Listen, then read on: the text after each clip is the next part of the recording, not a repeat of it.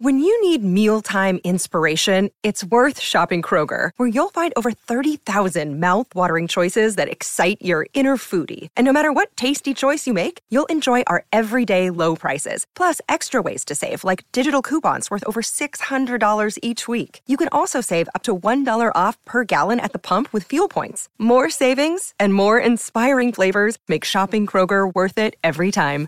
Kroger, fresh for everyone. Fuel restrictions apply.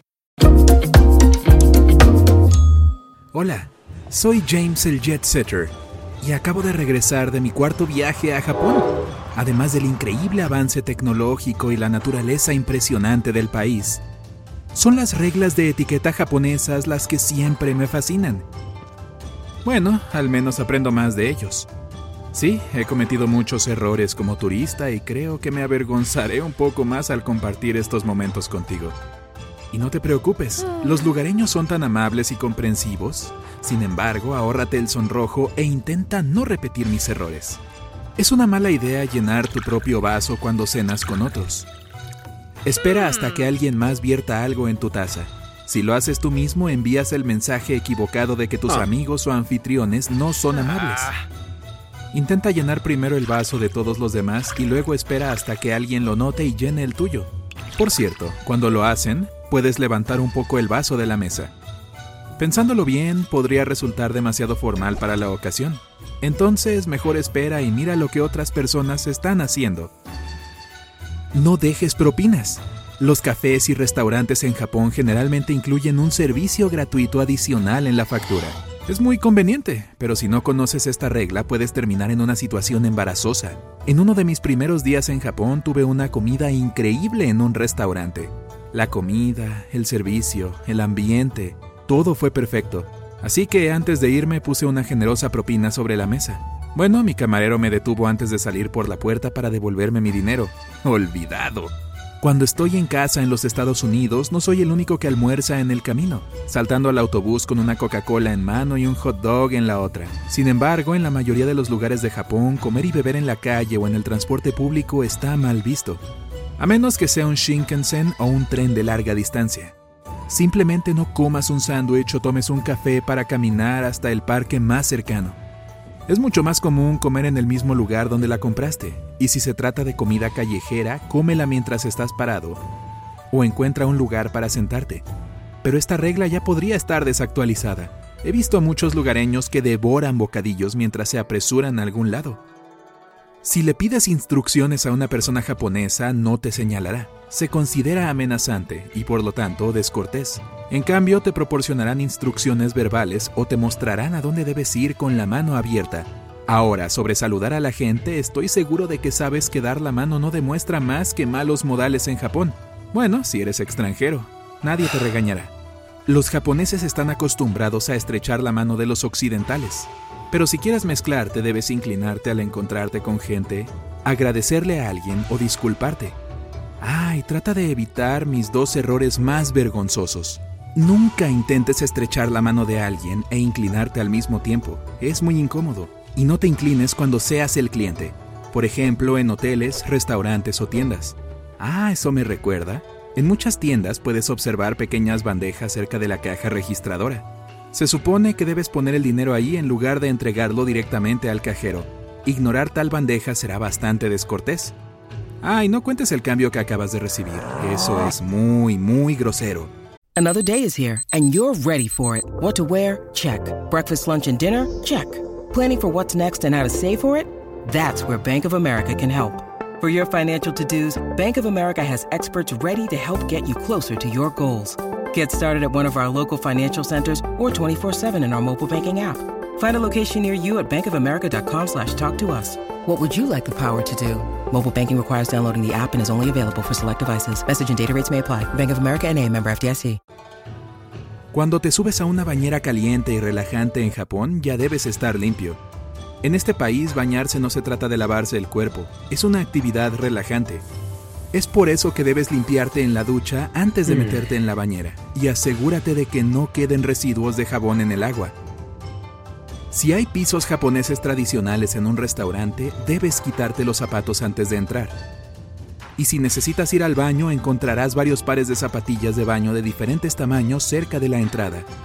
Lo crucial es recordar quitarte estas zapatillas después de terminar tu asunto. Volver del baño con las zapatillas de baño puestas es un error impensable.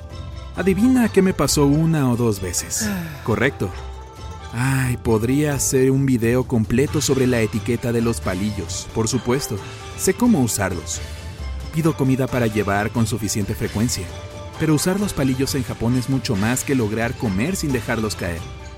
Por favor, no hagas algo como frotarlos para quitar las virutas de madera. Lo sé, lo hacemos en América, pero no en Japón. Nunca pegues los palillos en un tazón de arroz verticalmente porque esto es lo que hace la gente en los funerales.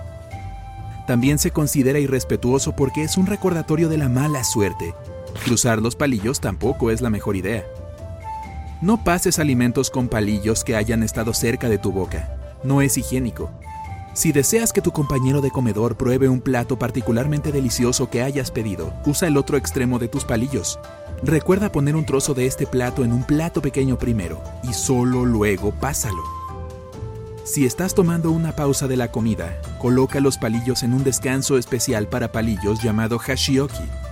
Así es como los mantienes limpios y no los dejes sobre la mesa nunca. Nunca muevas los palillos en el aire, apúntalos a otra persona, ni los uses para ensartar alimentos. Si te sirven sushi nigiri, que es una rebanada de pescado crudo colocado sobre arroz prensado, sumérgelo boca abajo en la salsa.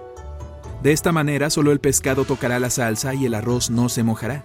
Si te resulta difícil hacerlo con tus palillos, recuerda que usar tus manos también es una opción. Una regla más de etiqueta en la mesa a tener en cuenta la próxima vez que estés en Japón disfrutando de esa deliciosa cocina local. Cuando comas sopa, primero levanta el tazón más cerca de tu boca y usa tus palillos para pescar todas las cosas sólidas. Luego bebe el caldo directamente de tu tazón. Cuando estés en Japón, debes mostrar el debido respeto a las tarjetas de presentación de las personas. Quiero decir, deberías hacer eso sin importar dónde estés, pero es un intercambio particularmente cuidadoso en Japón.